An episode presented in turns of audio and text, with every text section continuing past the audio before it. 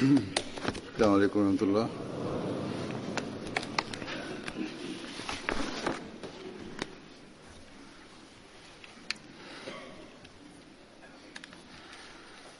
أشهد أن لا إله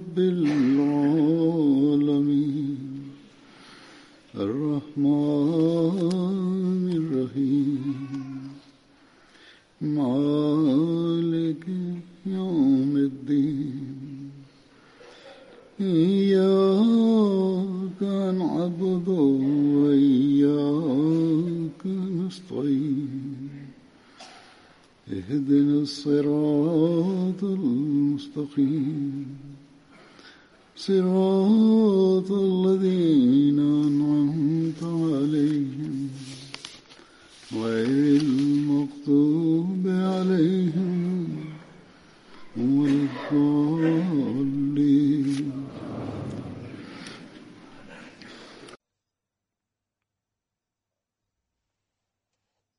Ukasha bin al-Mihsan était un compagnon du saint prophète Mohammed sallallahu.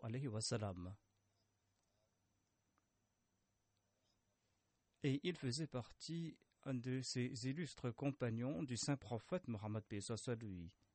Il avait participé à la bataille de Badr à cheval et son épée s'était brisée ce jour-là. Sur ce, le saint prophète Mohammed lui offrit un morceau de bois qui était entre ses mains comme une épée d'acier acérée et brillante. Et il se battit avec cette épée jusqu'à ce qu'Allah lui accorde la victoire. Et il accompagna le saint prophète Mohammed lors de toutes ces batailles, muni de cette épée, cette épée de bois qui était à sa disposition jusqu'au moment de son décès.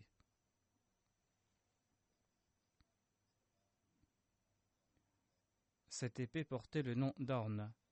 Le saint prophète Mohammed lui avait donné la bonne nouvelle qu'il entrera au paradis sans se faire juger. Lors de la bataille de Badr, le saint prophète Mohammed dit à ses compagnons Le meilleur cavalier des Arabes nous accompagne. Les compagnons ont demandé Qui est-ce Au prophète d'Allah. Le saint prophète Mohammed a déclaré qu'il s'agit de Kasha bin al-Mihsan. Abu Huraira relate que le saint prophète Mohammed déclara 70 000 personnes de ma Oma entreront au paradis et ils auront le visage aussi brillant que la pleine lune. Abu Huraira ajoute Ukasha bin al-Mihsan se mit debout en portant son manteau et il fit la requête suivante Ô envoyé d'Allah, priez que je fasse partie de ces personnes. Le saint prophète Mohammed a supplié Ô Allah, fasse qu'Ukasha soit de leur nombre. Un Ansari se mit debout et déclara Ô envoyé d'Allah, sallallahu alayhi wa sallam, priez pour que moi aussi je sois de leur nombre. Le saint prophète Mohammed répondit Ukasha t'a devancé dans cette requête?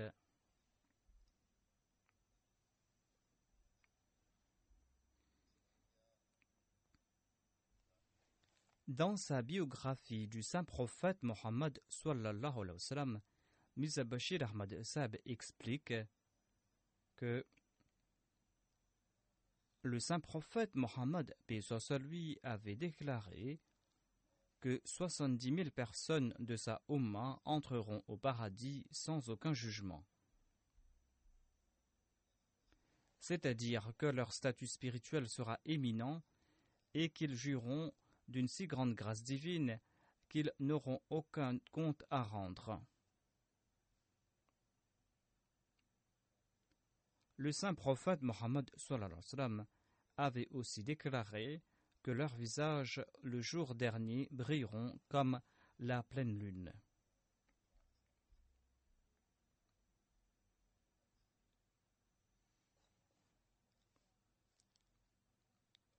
Mirza Bashir Ahmad Sab a aussi relaté la requête d'Ukasha bin al-Mihsan ainsi que la réponse du saint prophète Mohammed sallallahu alayhi wa sallam.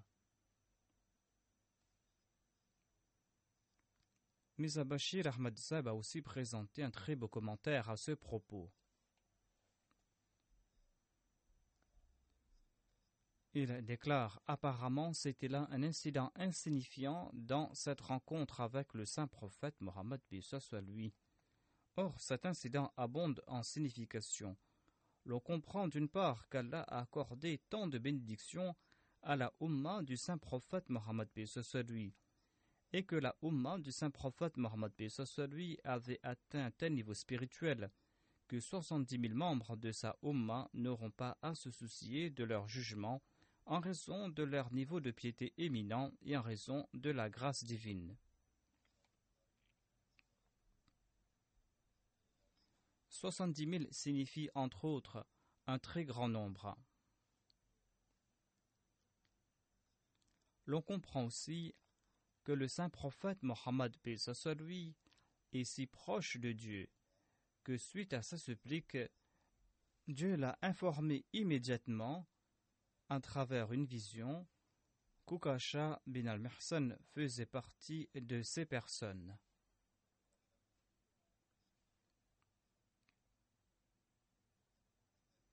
Il se peut aussi qu'Ukasha ne faisait pas partie de ces personnes et que grâce à la supplication du saint prophète Mohammed lui, Dieu lui a accordé ce statut.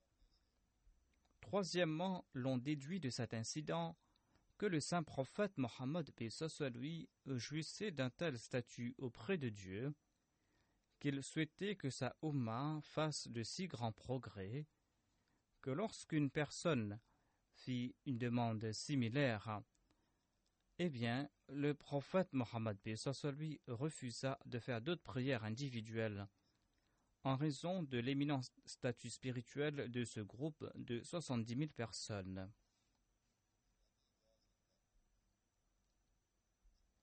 Il souhaitait par ce faire encourager les musulmans à progresser dans leur foi, dans leur taqwa, et il souhaitait leur faire comprendre qu'ils mériteront ce statut éminent s'ils sont vigilants à cet égard.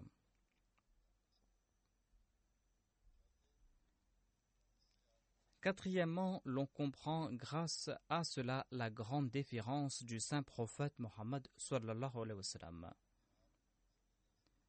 Car le saint prophète Mohammed lui n'a pas rejeté la requête sur un ton qui aurait brisé les sentiments de l'intéressé, mais il a rejeté sa requête de manière très subtile.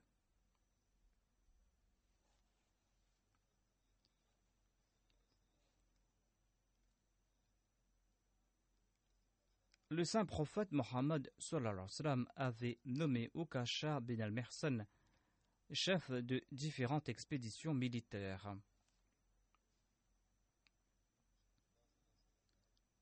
Lors du mois Rabiul Awwal de la sixième année de l'Égypte, le saint prophète Mohammed lui avait envoyé Okasha à la tête d'une expédition de quarante musulmans pour aller combattre la tribu Banu Asad. Cette tribu campait tout près d'une source nommée Ramar, une source qui est située à quelques jours de distance entre Médine et la Mecque. L'expédition d'Okasha s'est approchée rapidement afin de stopper leurs méfaits.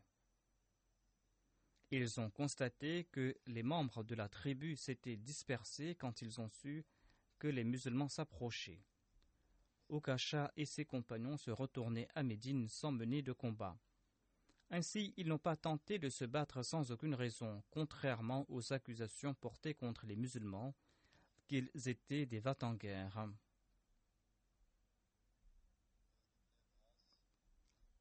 Ibn Abbas relate que lorsque la sourate An-Nasr a été révélée au saint prophète Mohammed il a ordonné à Bilal de lancer l'appel à la prière. Après l'office de prière, le saint prophète Mohammed lui a prononcé un sermon qui a fait pleurer l'assistance. Sur ce, le saint prophète Mohammed a demandé Quel genre de prophète suis-je? L'assistance a répondu Qu'Allah vous récompense, vous êtes le meilleur des prophètes. Vous êtes pour nous comme un père bienveillant, vous êtes comme un frère prodiguant de bons conseils. Vous nous avez transmis le message de Dieu, et vous nous avez transmis cette révélation et vous nous avez invités vers la voie de notre Seigneur avec sagesse et de bons conseils. Qu'Allah vous accorde la meilleure des récompenses, la récompense réservée aux prophètes. Le saint prophète Mohammed lui a répondu aux musulmans Je jure au nom de Dieu que si j'ai lésé l'un d'entre vous, eh bien qu'il fasse sa requête et qu'il vienne se venger. Mais personne ne s'est présenté. Le saint prophète Mohammed a fait sa requête une deuxième fois en citant le nom de Dieu, mais personne ne s'est présenté. Une troisième fois, le saint prophète Mohammed a annoncé Ô musulmans, je jure au nom d'Allah et de votre droit légitime que si j'ai lésé l'un d'entre vous, eh bien qu'il vienne se venger avant la vengeance du jour de la résurrection. Sur ce, un vieillard du nom de Kasha s'est avancé.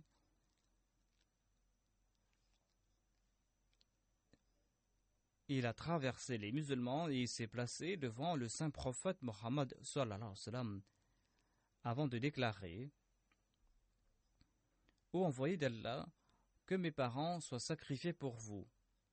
Si vous n'aviez pas fait ce serment à maintes reprises, je ne me serais pas présenté Ukasha a ajouté Je vous avais accompagné lors d'une bataille, et lors du chemin retour, ma chamelle s'est approchée de la vôtre. Je suis descendu de ma monture et je me suis approché de vous, afin de vous embrasser le pied. Mais vous avez donné un coup de fouet que j'ai reçu sur mes côtes. J'ignore si vous avez l'intention de me frapper ou de frapper votre chamelle. Le saint prophète Mohammed soit lui a répondu par Allah, jamais l'envoyé d'Allah n'osera te frapper sciemment. Ensuite, en s'adressant à Bilal, le saint prophète a dit Ô Bilal, pars chez Fatima et apporte donc ce fouet.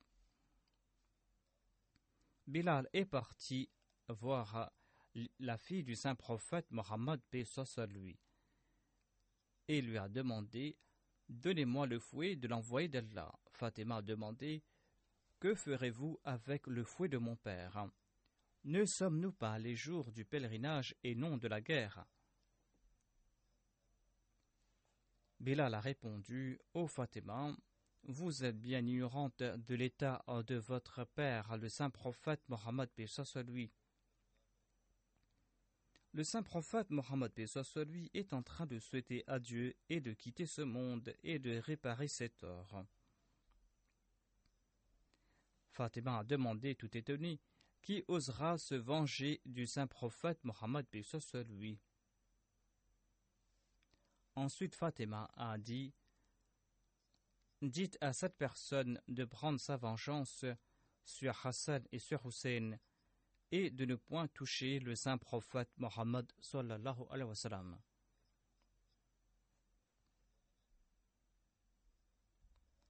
Bilal est retourné à la mosquée et a placé le fouet dans la main du saint prophète Mohammed. Le saint prophète a remis ce fouet à Ukasha.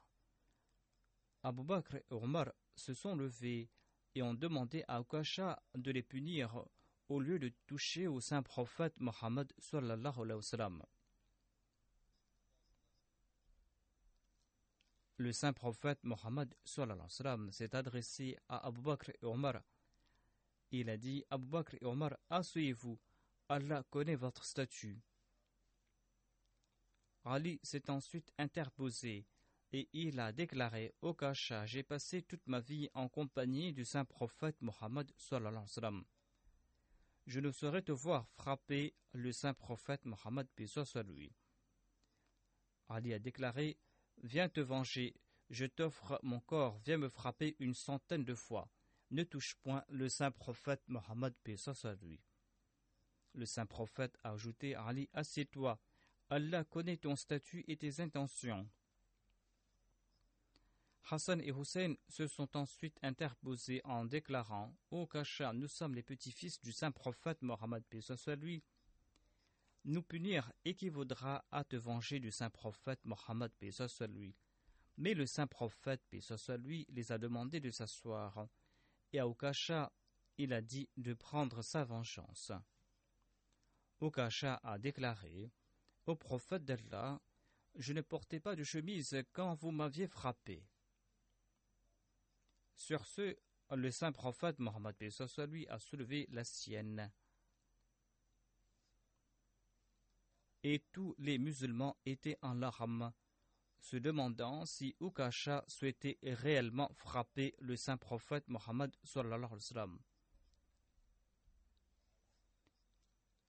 Or, lorsque Ukasha a vu la peau blanchâtre du saint prophète, il s'était lancé à l'instar d'un fou amoureux et il a embrassé le saint prophète, paix. Et il a déclaré au prophète d'Allah Qui osera se venger contre vous? Le saint prophète Mohammed, paix a répondu Vous devez soit vous venger ou pardonner. Okasha a répondu Ô envoyé d'Allah, je vous pardonne, avec l'espoir qu'Allah me pardonnera le jour de la résurrection.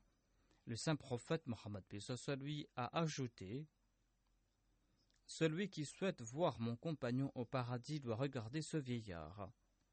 Ainsi les musulmans se sont levés et ont commencé à embrasser Ukasha, en le félicitant pour son éminent statut et pour avoir joui de la compagnie du saint prophète Mohammed sur lui.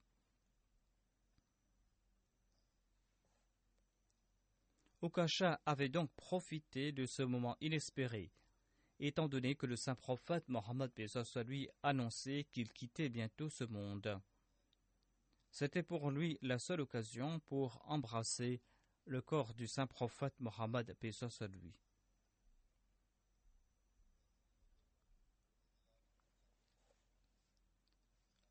Lors du califat d'Abu Bakr, Ukasha accompagna Khalid bin Walid lors d'une expédition punitive contre les rebelles. Issa bin Omela relate que Khalid bin Walid lançait l'assaut uniquement s'il n'entendait pas l'appel à la prière.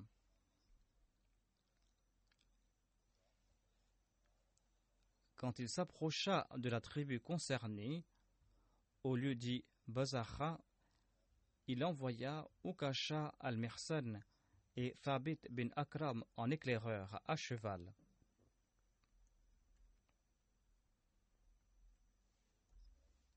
Ils étaient tous deux à cheval.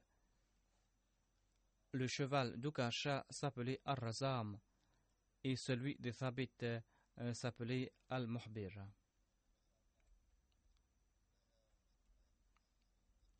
Ils rencontrèrent en face Tulayha et son frère Salma qui étaient venus épier l'armée musulmane. Tulayha s'engagea dans un duel avec Ukasha et Salma confronta Thabit et les deux compagnons tombèrent à martyrs sous les armes de ses deux frères.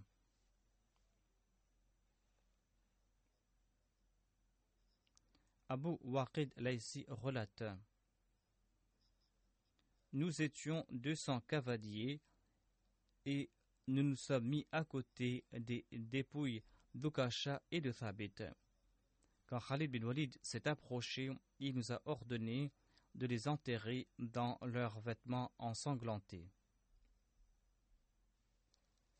Cet incident de leur martyr datait de la deuxième année de l'Égir. Kharija bin Zayd était un autre compagnon du saint prophète Mohammed. Il était issu de la famille Araz de la tribu Khazraj.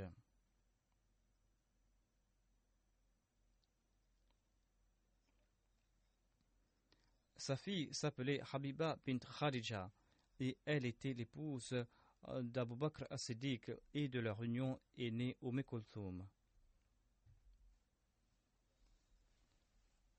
Le saint prophète Mohammed lui avait établi un lien de fraternité entre Kharija bin Zayd et Abu Bakr Siddiq. Kharija bin Zayd était un chef de tribu et faisait partie des illustres compagnons du saint prophète Mohammed lui. Il avait fait la bayra à Uqba. Et Abu Bakr Siddiq avait logé dans sa maison après son émigration. Kharija bin Zayd avait participé aux batailles de Badr et d'Uhud, et il est tombé à martyr lors de la bataille d'Uhud après s'être battu avec courage. Touché par des flèches, il gisait avec plus de treize blessures quand Safwan bin Umayya est passé par là. L'ayant reconnu, il lui a donné un coup mortel et l'a défiguré, en disant que Kharija bin Zayd faisait partie de ceux qui avaient tué Umayya bin Khalf, son père lors de la bataille de Badr. Safwan bin Umayya s'est dit qu'il avait là l'occasion de tuer un des meilleurs compagnons du saint prophète Mohammed lui et d'apaiser ainsi sa vengeance. Il avait tué Ibn Qawqal, Kharija bin Zayd et Owais bin Arqam.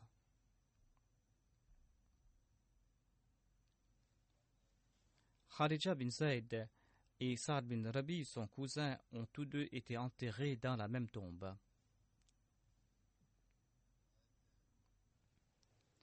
Le jour de la bataille de Houd, Abbas bin Obada a annoncé à haute voix Ô musulmans, cramponnez-vous à Allah et à son messager. Ce malheur qui vous a frappé est en raison de votre désobéissance au saint prophète. Il vous promettait l'aide, mais vous avez manqué de patience. Ensuite, Abbas bin Obada a enlevé son casque et son armure et a demandé à Kharija bin Zayd s'il en avait besoin. Celui-ci a répondu Je souhaite la même chose que toi. Tous deux se sont avancés vers l'ennemi. Abbas bin Obada disait Si le saint prophète Mohammed lui est blessé en notre présence, eh bien, quelle excuse présenterons-nous à Dieu? Khadija disait Certainement, nous n'aurons aucune excuse auprès de Dieu. Sufyan bin Abdisham Salmi a tué Abbas bin Obada et Khadija bin Zayd avait plus de dix blessures causées par des flèches. Malik bin Dursham est passé à côté de Khadija bin Zayd au cours de la bataille d'Uhud. Khadija bin Zayd était assis avec treize blessures fatales. Malik bin Dursham lui a demandé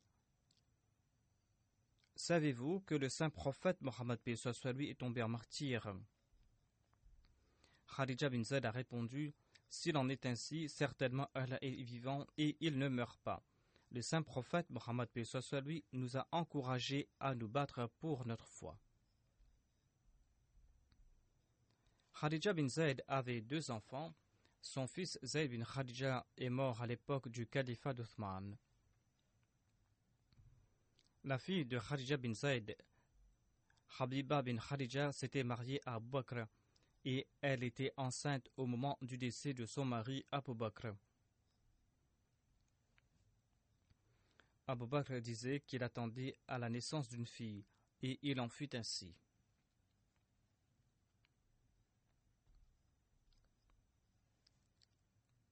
Ziyad bin Lubayd était un autre compagnon du saint prophète Mohammed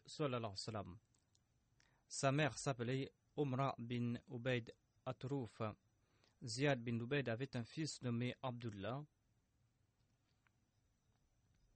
Il avait embrassé l'islam lors de la deuxième allégeance à Uqba en compagnie de 70 autres personnes. Lorsqu'il est retourné à Médine, il a brisé toutes les idoles de sa tribu, sa tribu nommée Banu Bayada. Ensuite, il s'est établi à la Mecque et il est retourné à Médine après l'émigration du saint prophète Mohammed.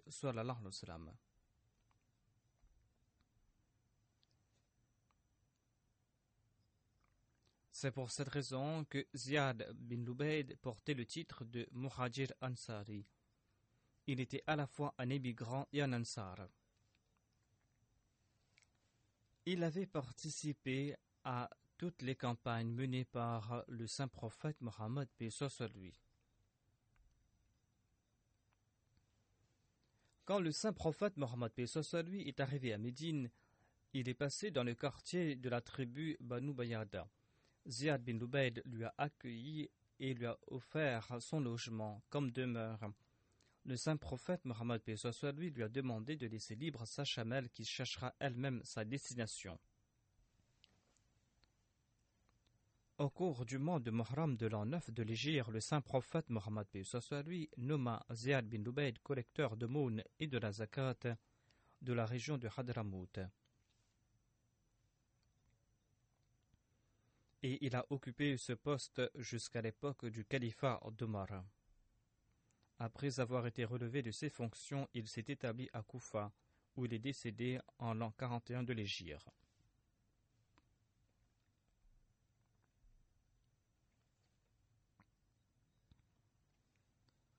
Ash'ad bin Qais al-Kandi faisait partie des rebelles qui, à l'époque d'Abu Bakr as-Siddiq, avaient refusé de payer la zakat. Ziad bin Lubayd a été choisi pour une expédition punitive à son encontre. Le rebelle s'était réfugié dans la forteresse Nuhir quand Ziad bin Lubayd a lancé son assaut. Et il a entamé un long siège suite auquel Ashrad bin Kais lui a demandé de garantir sa sécurité et la sécurité de neuf autres personnes. Ziad bin Lubayd lui a demandé d'envoyer sa requête afin qu'il la valise. Quand Ashrat bin Qais a ouvert les portes de la forteresse, il a constaté qu'il avait oublié d'inclure son nom dans la liste des neuf autres individus. Sur ce, il a été fait prisonnier et il a été envoyé à Médine.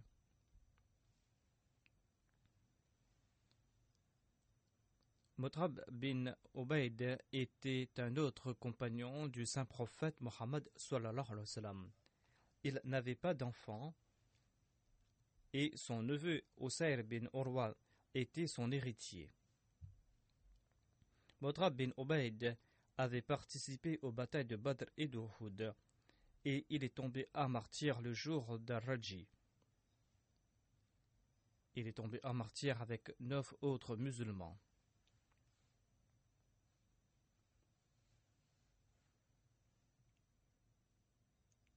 Mizabashir Ahmad Sab relate que c'était des jours de grand péril pour les musulmans et le saint prophète Mohammed lui recevait de toutes parts des nouvelles terrifiantes. Mais le plus grand danger venait des Korachites de la Mecque, qui s'étaient enhardis et enorgueillis en raison de la bataille de Houd. Lors du mois de Safar de l'an 4 de l'Égypte, le saint prophète Mohammed lui prépara une expédition de dix compagnons avec Arsène bin Thabit à leur tête. Il leur donna de s'approcher de la Mecque secrètement afin de se renseigner sur les Korachites et afin de l'informer à propos de leurs efforts et de leurs intentions.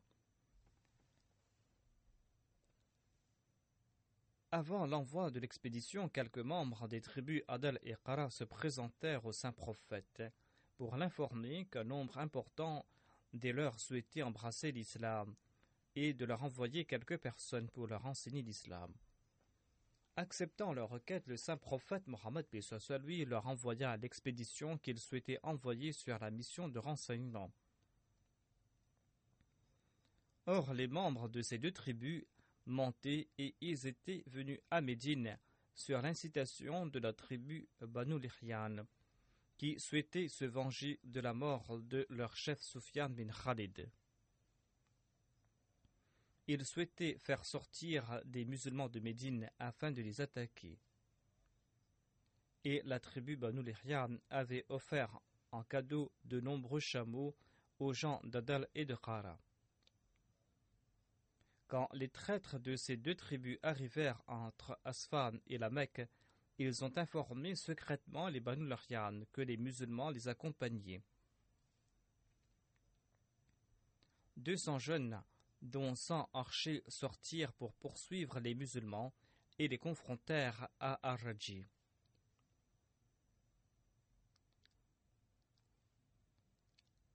Ces dix musulmans ne faisaient pas le poids devant ces 200 soldats. Or, les musulmans avaient reçu l'ordre de combattre en de telles situations et de ne pas baisser les armes. les compagnons grimpèrent sur une colline et se préparèrent à mener le combat. Les koufars, qui n'avaient aucun scrupule à tromper les autres, leur promirent de ne pas les tuer s'ils descendaient de la colline.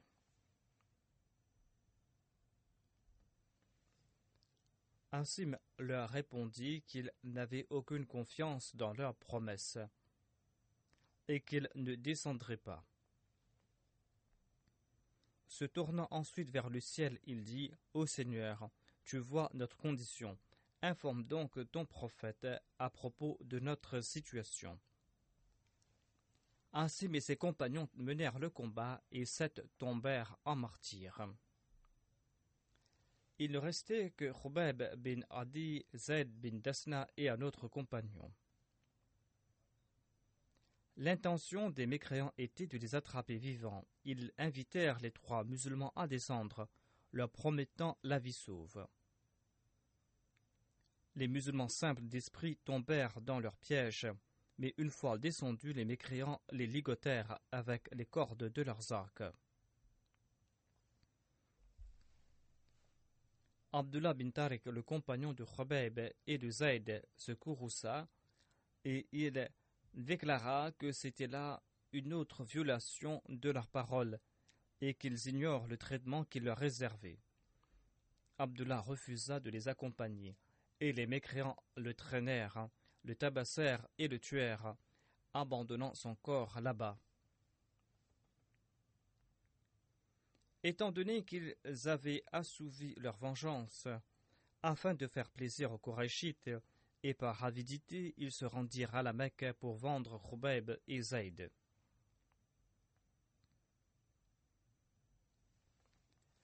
Les fils de Harith bin Nawfal achetèrent car il avait tué leur père lors de la bataille de Badr.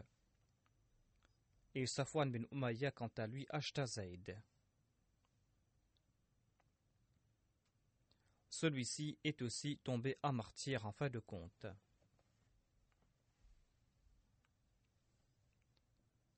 Khalid bin Boker était un autre compagnon de Badr.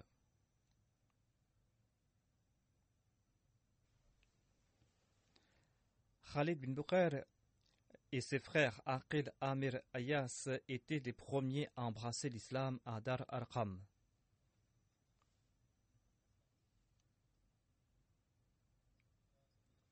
Le saint prophète Mohammed lui avait établi un lien de fraternité entre Khalid bin Bukhair et Zayd bin Desna. Khalid bin Bukhair participa aux batailles de Badr et d'Uhud et tomba à martyr à Raji, où dix musulmans sont tombés à martyr suite à la perfidie des mécréants. Khalid bin Bukhair participa dans l'expédition envoyée par le saint prophète Mohammed sous la direction d'Abdullah bin Jarash avant la bataille de Badr.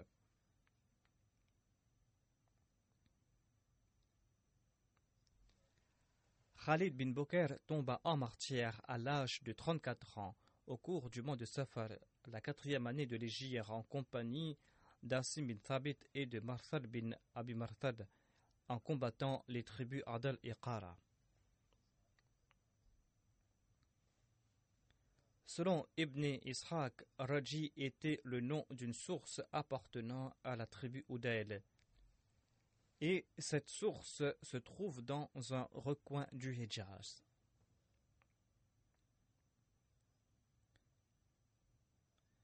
Et les tribus Adal et Qara y menèrent les musulmans en les trompant, et ils soulevèrent la tribu Oudel contre les musulmans. Les musulmans étaient dans leur tente quand ils se virent entourés de gens brandissant des épées. Les musulmans s'apprêtèrent à les combattre. Les mécréants dirent qu'ils ne souhaitaient pas les tuer, mais les transporter vivants à la Mecque afin d'être payés. Ils ont dit que nous souhaitons vous apporter vivants à la Mecque afin d'avoir quelques sommes en retour. Marsad bin Abi Marsad, Asim bin Thabit, Khalid bin Bukhair répliquèrent Par Allah, nous ne faisons pas de pacte avec les mécréants. Ils se battirent jusqu'à tomber en martyrs. Hassan bin Thabit leur rend hommage dans ses vers en ces termes.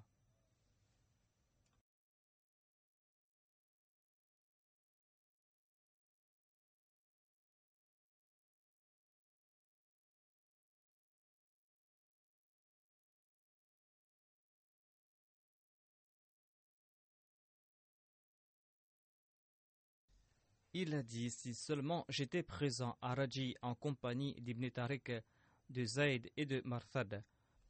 Mais deux simples souhaits ne servent à rien. Si j'étais présent là-bas, j'aurais sauvé mes amis Roubaib et Asim. Et si j'étais parvenu jusqu'à Khalid, je l'aurais sauvé également. Ils avaient donc consenti à des sacrifices afin de protéger leur foi, et ainsi ils ont gagné la satisfaction d'Allah l'exalté. Le Messie promet l'Islam déclare Je remercie ce Dieu qui octroie des faveurs et qui éloigne des malheurs. Que la paix et les bénédictions d'Allah soient sur son prophète, l'imam des hommes et des djinns, celui qui attire les cœurs purs méritant le paradis. Que les bénédictions soient également sur ses compagnons qui ont couru comme des assoiffés vers la source de foi et qui, dans les ténèbres de l'égarement, ont été éclairés par la lumière du savoir et des actes miraculeux. Le Messie promet l'Islam ajoute à propos des compagnons. Le saint prophète Mohammed lui ajoute à propos des compagnons. Le jour, ils étaient des lions sur le champ de bataille, et la nuit des adorateurs. Pour la religion, ils étaient des étoiles. C'est-à-dire, ils se consacraient au culte divin la nuit, ils sont les étoiles de la religion et ils ont mérité le plaisir de Dieu. Qu'Allah nous permette également d'augmenter nos connaissances et d'améliorer notre conduite et le niveau de nos actes d'adoration nocturne. Après la prière de Juma, je dirigerai la prière funéraire de M. Ismaël Malagala Saheb, qui a servi comme missionnaire en Ouganda. Il a subi un arrêt cardiaque le 25 mai dernier avant la prière de Juma. Il souffrait du cœur et il est parti rencontrer son créateur à l'âge de 64 ans. Inna lillahi wa inna. Ismail Malagalazab naquit en 1954 à Mokunu en Ouganda. Son père et sa mère étaient tous deux des chrétiens et il était lui aussi chrétien de naissance. Malagalazab était le beau-frère de Haji Shweb Nasira et se rendait régulièrement chez ce dernier. C'est par son intermédiaire qu'il s'est intéressé à l'islam. Et pendant une longue période, il lui posait des questions et il obtenait des réponses, et peu à peu, il comprenait la vérité de l'islam. Finalement, en 1978, il fit la bayra et se joignit à l'islam et à l'Ahmadiyya. Lorsqu'il accepta l'islam, il confia à Haji Shweb Nasira que depuis son enfance, il souhaitait devenir prêtre. Et étant donné qu'il a embrassé l'islam à présent, est-ce qu'il peut servir l'islam? Haji l'informa qu'il pouvait dédier sa vie afin de servir l'islam.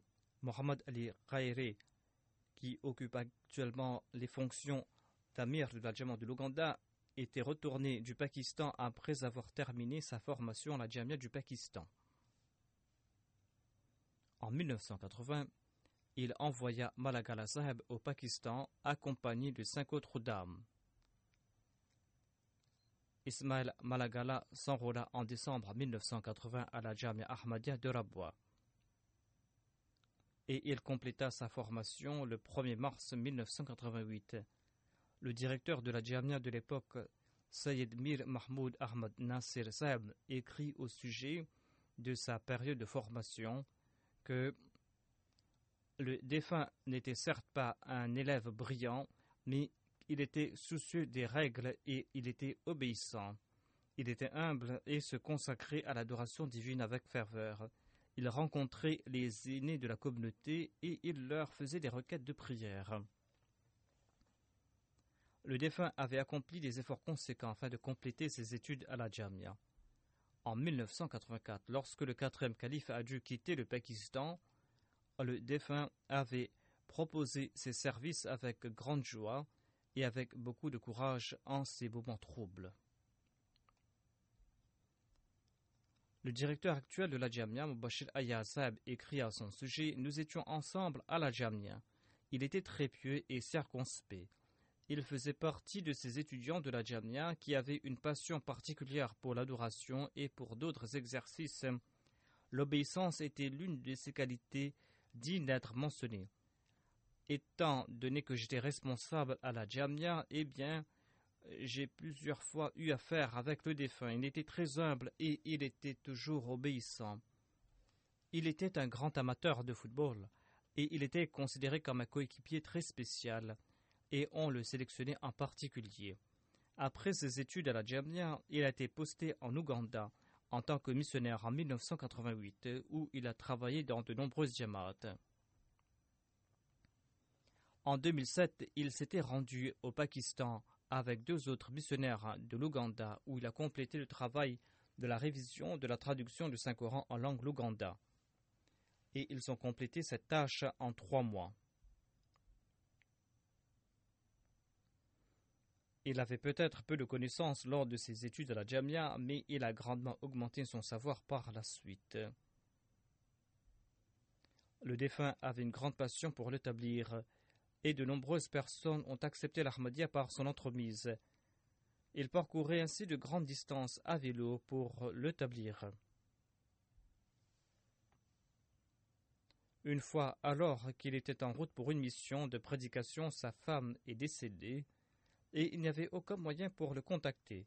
Lorsqu'il apprit que sa femme était décédée, il sut que elle a déjà été enterrée.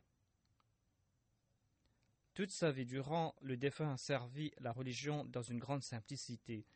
Il avait une nature très douce et il débordait d'empathie et de compassion et il était très soucieux des pauvres et ressentait un grand amour pour le califat. Il considérait très important de suivre tous les ordres du calife la grande majorité des missionnaires et des Wokfezindagi sont attachés au califat, mais le défunt l'était davantage. L'amir de l'Ouganda, M. Mohamed Ali Khari, écrit Le défunt était un missionnaire exemplaire. Il avait une nature très pieuse et il accomplissait le tablier avec ferveur. Malgré de nombreuses difficultés, il ne se plaignait jamais. Au contraire, il était toujours impliqué dans le service de la religion. Après le décès de sa première femme, il se maria de nouveau et il s'est marié une troisième fois. L'une de ses épouses écrit Le défunt était toujours aimant, très doux, très calme en toutes circonstances, et il était toujours reconnaissant. Sa fille écrit Notre père était une personne pleine d'affection et indulgent. Il s'occupait de tous nos besoins et il nous enjoignait toujours de conformer le faits et gestes à la religion. Il laisse derrière lui deux épouses et neuf enfants.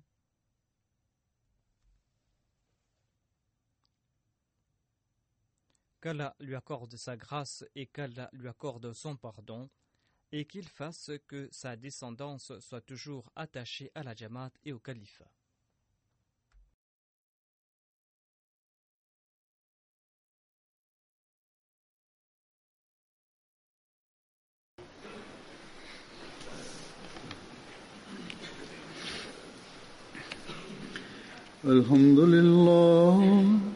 الحمد لله نحمده ونستعينه ونستغفره ونؤمن به ونتوكل عليه ونعوذ بالله من شرور أنفسنا ومن سيئات أعمالنا. من يهده الله فلا مضل له ومن يضلل فلا هادي له. ونشهد أن لا إله إلا الله. ونشهد أن محمدا عبده ورسوله. عباد الله رحمكم الله. إن الله يأمر بالعدل واللسان وإيتاء ذي القربى وينهى عن الفحشاء والمنكر والبغي يعظكم لعلكم تذكرون. اذكروا الله يذكركم وادعوه يستجب لكم ولذكر الله أكبر.